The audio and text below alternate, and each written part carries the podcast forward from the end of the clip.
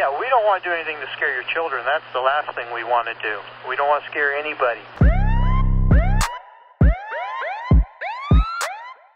سلام به پادکست آخرین شاهد روایتی داستانی از پرونده های جنایی واقعی خوش اومدید من شکیبا یکی از شنونده های این پادکستم و شما رو به شنیدن دومین قسمت از مجموعه وارث دعوت می‌کنم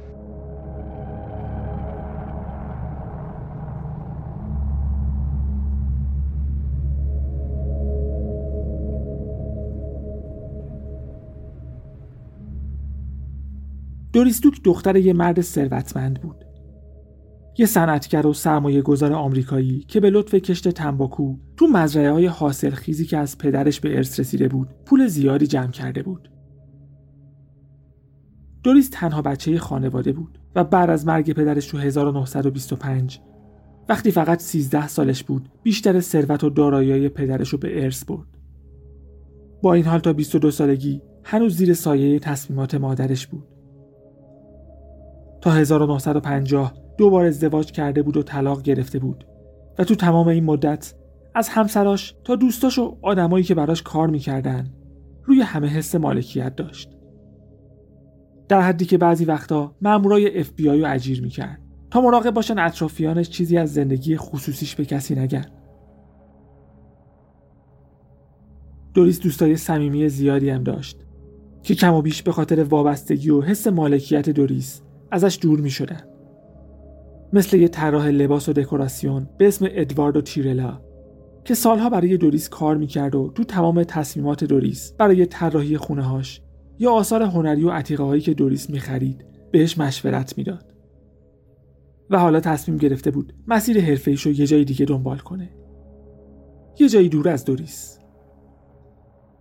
می‌خواست شخصا رو در رو قضیه رو به دوریس بگه دوریس هم ازش خواسته بود برای کارشناسی یه مجسمه عتیقه که می‌خواست بخره بهش کمک کنه. فرصت خوبی برای اتیرلا بود که آخرین کار رو هم برای دوریس انجام بده و با یه پایان خوش از دوریس جدا بشه. برای یه سفر یه روزه به رود آیلند جایی که دوریس زندگی می‌کرد برنامه ریزی کرده بود. پنجشنبه 6 اکتبر 1966 به رود آیلند رسید. شب رو پیش دوریس و تو ملک ده هکتاری 49 اتاقیش تو بلویو میموند. فرداش یه سر به خانوادش تو نیوجرسی می‌زد و با یه پرواز به لس آنجلس برمیگشت تا کاری که جدیدن بهش علاقه شده بود یعنی طراحی صحنه رو دنبال کنه. ملک بلویو با یه در بزرگ فلزی با چهار و نیم متر ارتفاع و 6 متر عرض از خیابون اصلی جدا می‌شد. بعد از اون گیت بزرگ و سنگین یه مسیر باریک دایره شکل بود که به ساختمون اصلی می رسید. هفتم اکتبر حوالی پنج عصر دوریس دوک و ادواردو تیرلا سوار داج استیشنی شدن که تیرلا برای مدتی که تو رود آیلند بود اجاره کرده بود. تو خونه شام سبک خورده بودن و قرار بود برای کارشناسی یه مجسمه عتیق از قدیس اورسولا برن. تیرلا پشت فرمون بود و دوریس کنارش نشسته بود. مسیر دایره یه خونه تا گیت رو رفتن و تیرلا ماشین چهار پنج متری گیت نگه داشت. پیاده شد و به سمت در رفت تا زنجیرش رو باز کنه. دوریس بدون اینکه از ماشین پیاده بشه از روی صندلی شاگرد رفت پشت فرمون. ترمز دستی رو خوابوند. دنده رو عوض کرد و گاز داد. ماشین استیشن که نزدیک یه تن وزن داشت با سرعت به سمت گیت و جایی که تیرلا بود حرکت کرد. اینقدر محکم به گیت خورد که یکی از لنگه های در از جا کنده شد و پرت شد اون طرف خیابون. ماشینم بعد از رد شدن از در به یه درخت خورد و همونجا وایساد. تو این مسیر از روی بدن تیرلا که به چرخهای عقب گیر کرده بودم رد شد. آسیب شدید به ریه ها ستون فقرات و مغز باعث شد ادواردو تیرلا در جا جونش رو از دست بده.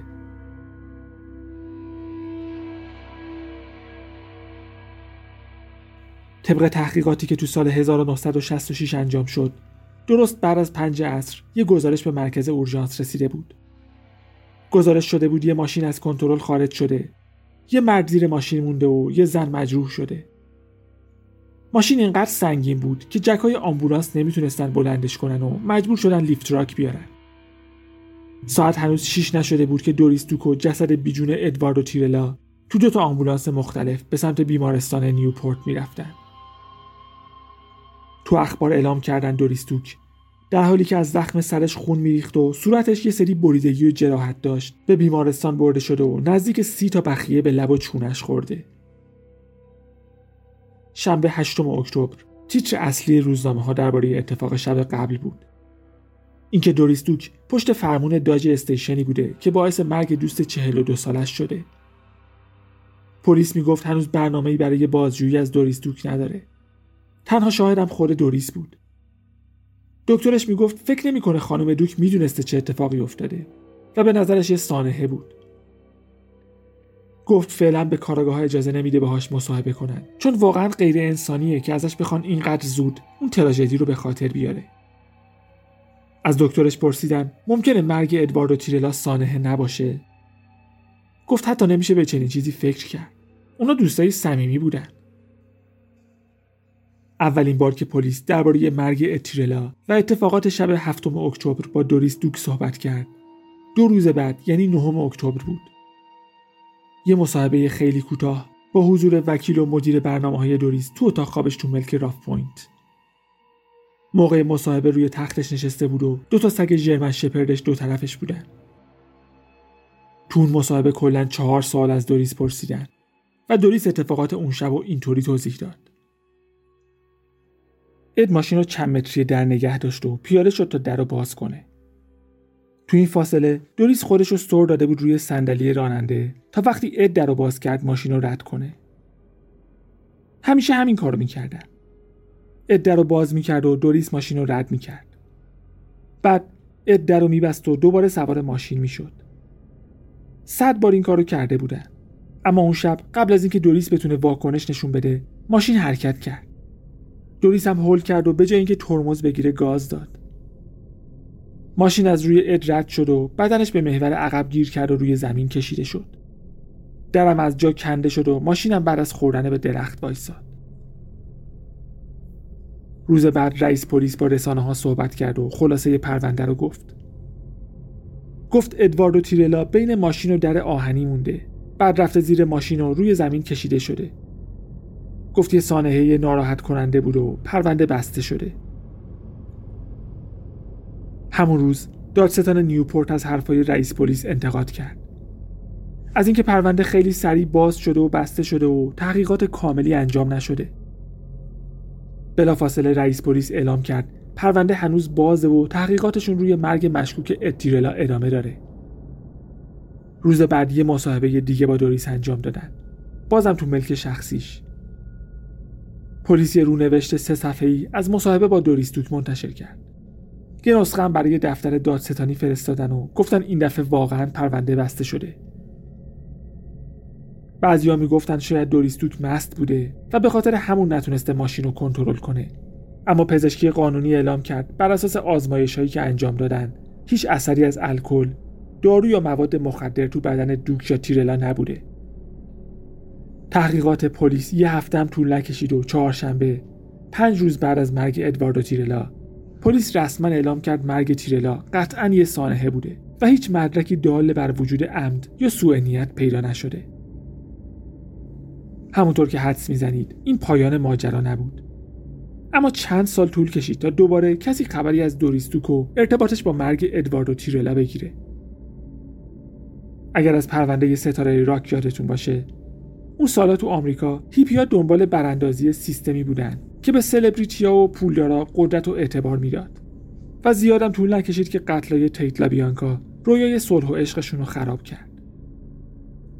اما تو این فاصله که هیپیا مشغول عشق آزادن و کسی خودش رو برای چارلز منسون آماده نمی‌کنه ما یکم به عقب برمیگردیم تا بعد از یه مکس کوتاه پرونده دوممون رو باز کنیم.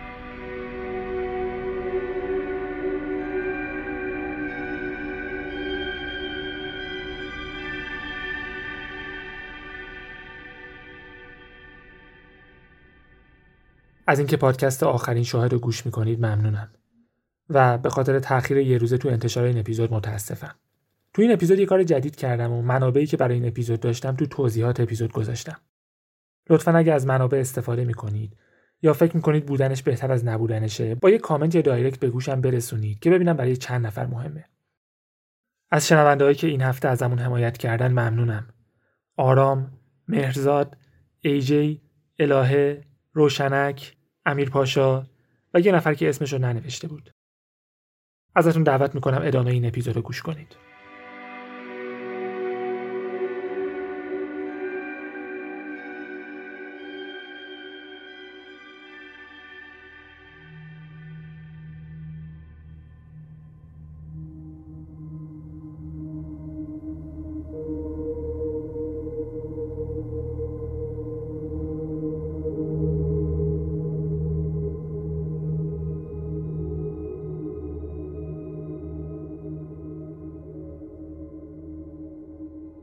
رابرت دورست 12 آوریل 1943 تو نیویورک به دنیا آمد. مثل خیلی از رابرت های دیگه دوستاش و خانوادش باب یا بابی صداش می‌کردن.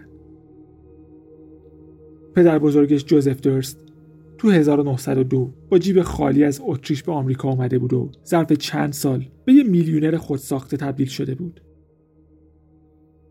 کسی که اول وردست یه کارگاه خیاطی بود و کنارش لباس بچه میفروخت با یکم پولی که بعد چند سال جمع کرده بود با یه شریک دیگه یه تولیدی پوشاک باز کرد. تو 1915 شریکش سهمش رو ازش خرید و پدر بزرگ رابرت از پولی که بهش رسیده بود برای خریدن اولین ملکش تو منحتن استفاده کرد. بعد از اون وارد بازار املاک شد و شروع به سرمایه گذاری رو خونه هایی کرد که تو سرتاسر سر نیویورک می خرید. یکم بعد یه بانک تأسیس کرد و به تولیدی های پوشاک وامای کم بهره می‌داد. یه شرکت سرمایه گذاری املاک مسکونی و تجاری به اسم سازمان دورست تأسیس کرد که خونوادگی اداره می‌شد و تا دهه 1940 هر دو پسرش یعنی پدر و عموی رابرت توش مشغول به کار شده بودند. سازمان دورست امروز مالک و مدیر نزدیک یک میلیون متر مربع فضای اداری و نزدیک 100 هزار متر مربع فضای مسکونی لوکس تو منهتنه امپراتوری درست امروز بیشتر از 5 میلیارد دلار ارزش داره و خودشون هم تو رتبه 52 دوم ثروتمندترین خانواده های آمریکان. پس مثل پرونده قبل داریم از ثروت تقریبا بینهایت حرف می‌زنیم. اما خیلی ها میگن با پول نمیشه همه چی رو خرید. رابرت درست هم مثل دوریس دوک تو سن کم شاهده مرگ تلخ بود. وقتی فقط هفت سالش بود مادرش از روی سقف شیبدار خونه دو طبقشون به پایین پرت شد. و جونش رو از دست داد. اول به نظر سانحه می اومد. اما یه مأمور پلیس که اون روز شاهد سقوط بود شهادت داد مادر رابرتس از مردم خواسته کاری بهش نداشته باشن و می‌خواد خودش رو پرت کنه پایین. اون موقع رابرت و سه بچه دیگه که همه ازش کوچیکتر بودن به همراه پدرشون تو خونه بودن. رابرت می‌گفت شاهد خودکشی مادرش و پایین پریدنش از روی سقف بوده. اینکه یه بچه هفت ساله شاهد مرگ مادرش باشه یه مثال کلاسیک از آسیب روانی تو دوران کودکیه. چون هم شاهد یه مرگ بوده هم خیلی از روانشناسا فکر می‌کنن بدترین اتفاقی که می‌تونه برای یه بچه کوچیک بیفته اینه که مادرش ترکش کنه. البته درباره اینکه رابرت واقعا اون صحنه رو دیده یا نه حرف و حدیث هست. خودش گفته پدرش اونو برده کنار یه پنجره تا بتونه مادرش رو ببینه و برادرش داگلاس هم چنین چیزی رو تکذیب کرده. اما تو این واقعیت که مادر رابرت مرده بود تغییری ایجاد نمی‌کرد. شکی نبود که یه بچه که نه اونقدر کوچیکه که هیچ ذهنیتی از اتفاقات اطرافش نداشته باشه نه اونقدر بزرگه که بتونه اتفاقات رو تو ذهنش مدیریت کنه. خودکشی مادرش رو بیشتر از همه به چشم ترک شدن توسط مادرش می‌بینه. رابرت می‌گفت هیچ وقت نتونست مراسم خاکسپاری مادرش رو فراموش کنه. در واقع می‌گفت اون خاطره هیچ وقت رهاش نکرد. یه فاجعه بود. سعی کرده بود جلوشون رو بگیره تا نتونن مامانی رو دفن کنن. همین کلمه مامانی خیلی چیزا رو نشون می‌داد. شاید کودکانه ترین و معصومانه ترین کلمه ای بود که می‌تونست بگه. خیلی چیزا رو هم درباره کمرنگ بودن نقش پدرش می‌گفت. هر وقت درباره مادرش ازش میپرسیدن می‌گفت زن خیلی شادی بود. ولی اینقدر شاد نبود که زندگیشو دوست داشته باشه و خودکشی نکنه. پس احتمالا یه جور گسست یا شکاف تو خانواده وجود داشت. یا شاید رابرت دوست داشت مادرش رو یه زن شاد تصور کنه و از یه جایی به بعد یادش رفته بود چی واقعیت و چی تصور خودش. با برادرش داگلاس درگیر بود و پدرش تنها چیزی تو زندگیش بود که باعث می‌شد یه جور خشم و ناراحتی غیر معمول تو چهرش دیده بشه. بدون اینکه کسی رو داشته باشه تا باهاش حرف بزنه بهترین راهش برای کنار اومدن با اتفاقات جدا شدگی احساسی از محیط اطرافش بود. خودمحور و غیر عادی شده بود. تو گروه موسیقی مدرسه بود اما سازش تو جنگل قایم می‌کرد. به عنوان پسر یه خانواده ثروتمند از همون سالا به جلسات مشاوره می‌رفت. هم خودش هم برادرش داگلاس. برادرش می‌گفت هیچ وقت با هم کنار نمی اومدن در حدی که همیشه آماده درگیری بودن و همیشه یه چیزی تو دستشون بود. تو دست رابرت یه آچار لولهگیر و تو دست داگلاس یه میله فلزی. وقتی ده سالش بود یه روانشناس گفت رابرت دچار گسست شخصیتی یا حتی اسکیزوفرنیه. نزدیکانش هم چیزای غیر عادی دیده بودن. پسرموش می‌گفت وقتی دور همی فامیلی داشتن تنها کسی که باهاش مشکل داشتن رابرت بود. وقتی از یکی از همکلاسیاش درباره رابرت پرسیدن گفت اصلا چنین کسی رو یادش نمیاد. با اینکه دوازده سال با رابرت همکلاسی بود.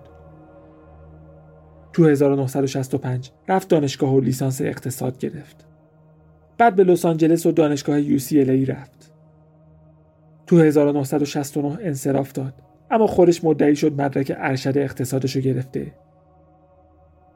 با اینکه ثروتمند بود اواخر دهه 60 و اوایل دهه 70 به فرهنگ هیپیو علاقمند شده بود.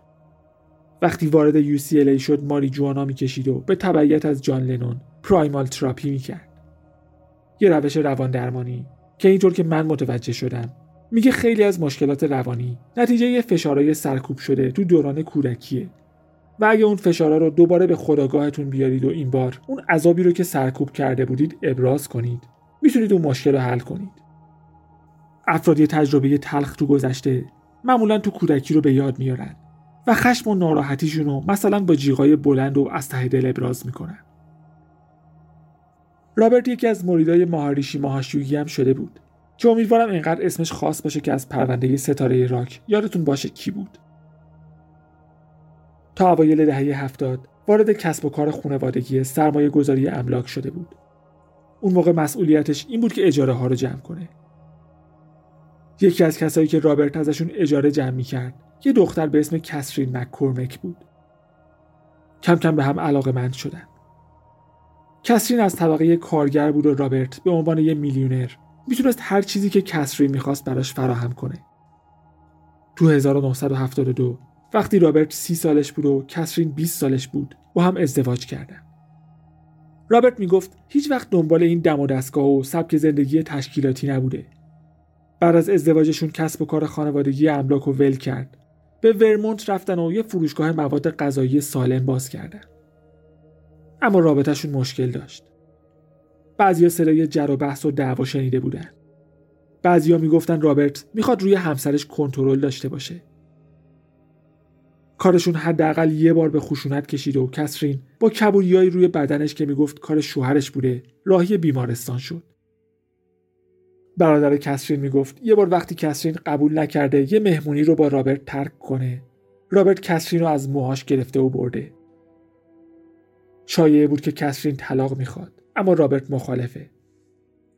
کسرین باردارم شد و می‌گفتن رابرت مجبورش کرده برخلاف میلش بچه رو سخت کنه.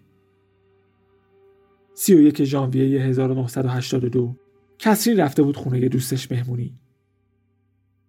یه تماس از رابرت داشت و بلافاصله بعد از اون تماس مهمونی رو ترک کرد. چند روز بعد خبری از کسری نبود. سعی کردن با رابرت تماس بگیرن اما اونم جواب نمی‌داد. بالاخره پنج روز بعد از شب مهمونی رابرت به اداره پلیس رفت و گزارش داد همسرش گم شده. بر اساس گزارشی که رابرت درست به پلیس داده بود همون شب 31 ژانویه با هم دعواشون شد. بعد کسرین رو به ایستگاه قطار برده بود تا برگرده منحتن. کسرین پزشکی می‌خوند. یه سال دیگه فارغ و تحصیل می‌شد و وقتایی که کلاس داشت توی آپارتمان نزدیک رودخونه میموند. رابرت می‌گفت اون شبم کسرین قرار بوده به آپارتمانش تو منحتن بره. ضمن اینکه گفت بعد از رفتن کسرین با هم تلفنی حرف زدن. اما بعد از اون خبری ازش نشنیده. نگهبان آپارتمان رابرت گفت کسرین رو دیده که وارد ساختمون شده و به سمت پنت هاوس رابرت رفته. اما بعدا شهادتش رو اصلاح کرد و گفت فقط یه نفر رو از پشت دیده که به نظرش کسرین بوده. رئیس دانشکده پزشکی دانشگاهی که کسرین توش درس می‌خوند یه روز بعد از ناپدید شدن کسرین یه تماس دریافت کرده بود که می‌گفت از طرف کسرین بوده. گفته بود حالش خوب نیست و اون روز دانشگاه نمیاد. رفتار رابرت هم عجیب بود و کمکی به روند تحقیقات نمی‌کرد. یا بیمحلی می‌کرد و جوابای سربالا می‌داد یا کلا در دسترس نبود و جواب نمی‌داد. بعد شروع کرد به بیرون ریختن وسایل کسرین همسایه ها می‌گفتن رابرت اینقدر لباس و وسیله تو شوت زباله ریخته بود که کانالش گرفته بود. خیلی فکر می‌کردن رابرت یه نقشی تو ناپدید شدن کسرین داشته یا حتی شاید کسرین رو به قتل رسونده. رابرت سالای بعد تو کشور میچرخید و این طرف و اون طرف می‌رفت. وقتی پلیس یا رسانه ها سعی می‌کردن باهاش تماس بگیرن یه زن به اسم سوزان جواب می‌داد. یه نفر که انگار سخنگوی رابرت درباره گم شدن کسرین بود. سوزان برمن دوست قدیمی رابرت بود و تنها کسی بود که تو این مدت رسانه ها و حتی بستگان کسرین می‌تونستن باهاش صحبت کنن. یه عذر غیبت هم برای شب 31 ژانویه برای رابرت آورده بود. معلوم نبود کسرین کجاست. رابرت بعدا همسرش رو متهم کرد که با یه مواد فروش فرار کرده. هشت سال بعد تو 1990 رابرت درخواست طلاقش رو ثبت کرد چون می‌گفت همسرش ترکش کرده.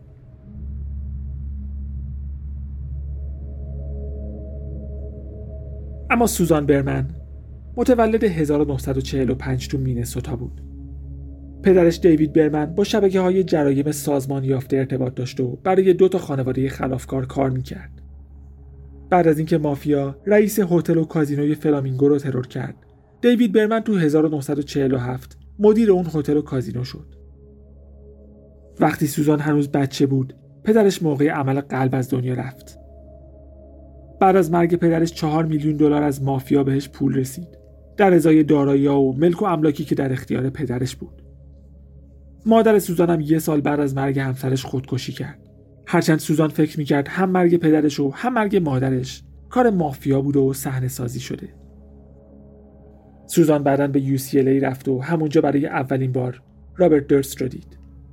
بعدا از دانشگاه برکلی کارشناسی ارشد خبرنگاری گرفت و نویسنده شد. سوزان برمن و رابرت درست دوستای نزدیک بودن وقتی سوزان تو 1984 ازدواج کرد این رابرت بود که دستشو گرفت و تو دست شوهرش گذاشت. شوهر سوزانم دو سال بعد موقع مصرف هروئین اووردوز کرد و مرد. سوزان محرم راز رابرت بود و شایعه شده بود تو ناپدید شدن کسرین به رابرت کمک کرده. مخصوصا اینکه تنها کسی بود که برای رابرت عذر غیبت آورده بود. تو 1992 با اینکه رابرت پسر ارشد بود برادرش داگلاس رئیس سازمان دورست شد. رابرت تا 1994 عضو هیئت مدیره بود. اما بالاخره اونجا رو ترک کرد و دیگه برنگشت. حتی تو 1995 تو مراسم خاکسپاری پدرش هم شرکت نکرد. این همه مدت هیچ تلاشی برای حل پرونده کسری نبود. تا اینکه تو 1999 پلیس نیویورک دوباره پرونده رو باز کرد. پرونده هنوز پرونده فرد گم شده بود. بعد از 17 سال از ناپدید شدن کسرین پلیس برای اولین بار خونه رابرت درست رو گشت. خبرش درس کرد که تحقیقات روی پرونده گم شدن کسرین دوباره به جریان افتاده و رابرت درست به عنوان مزنون احتمالی تحت نظره. تا سال 2000 خبرش به طور کامل تو رسانه ها پخش شده بود اما هنوز هیچ اثری از کسرین نبود. نه کسی اونو دیده بود نه هیچ سابقه مالی ازش وجود داشت.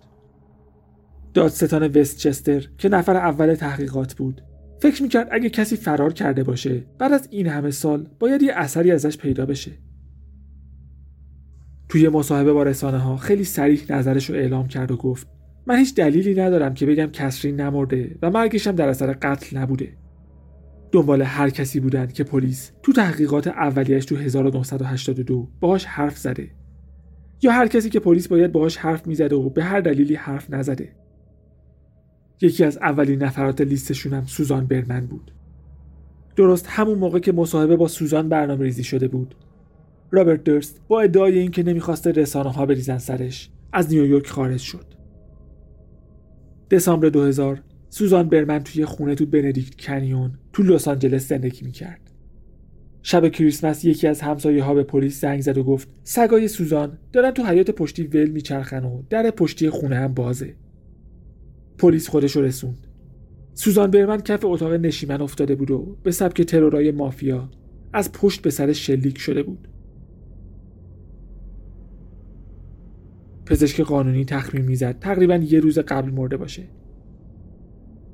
چند روز بعد پلیس بورلی هیلز یه نامه بدون آدرس گرفت. فقط یه برگه تو پاکت بود. که آدرس سوزان برمن با حروف درشت روش نوشته شده بود. زیر آدرس هم کلمه کدور نوشته شده بود. به معنی جسد. اما جسدی که برای تشریح یا آزمایش های پزشکی ازش استفاده میشه. نامه یه روز قبل از پیدا شدن جسد فرستاده شده بود.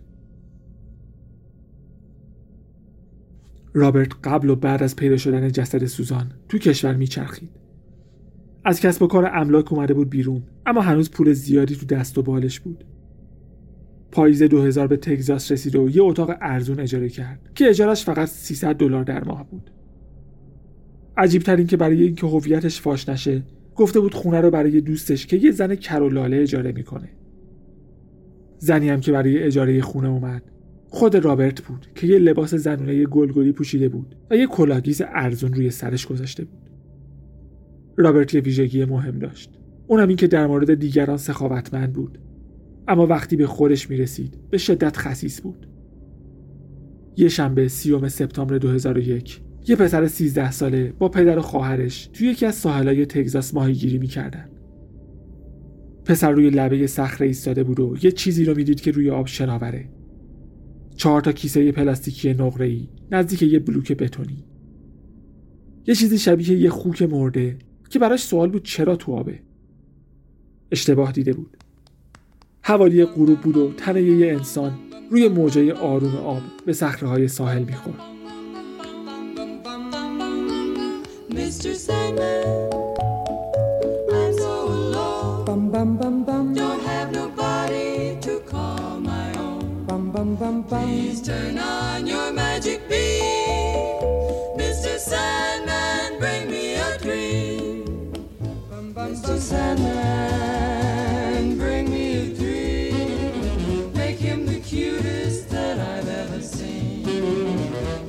the world.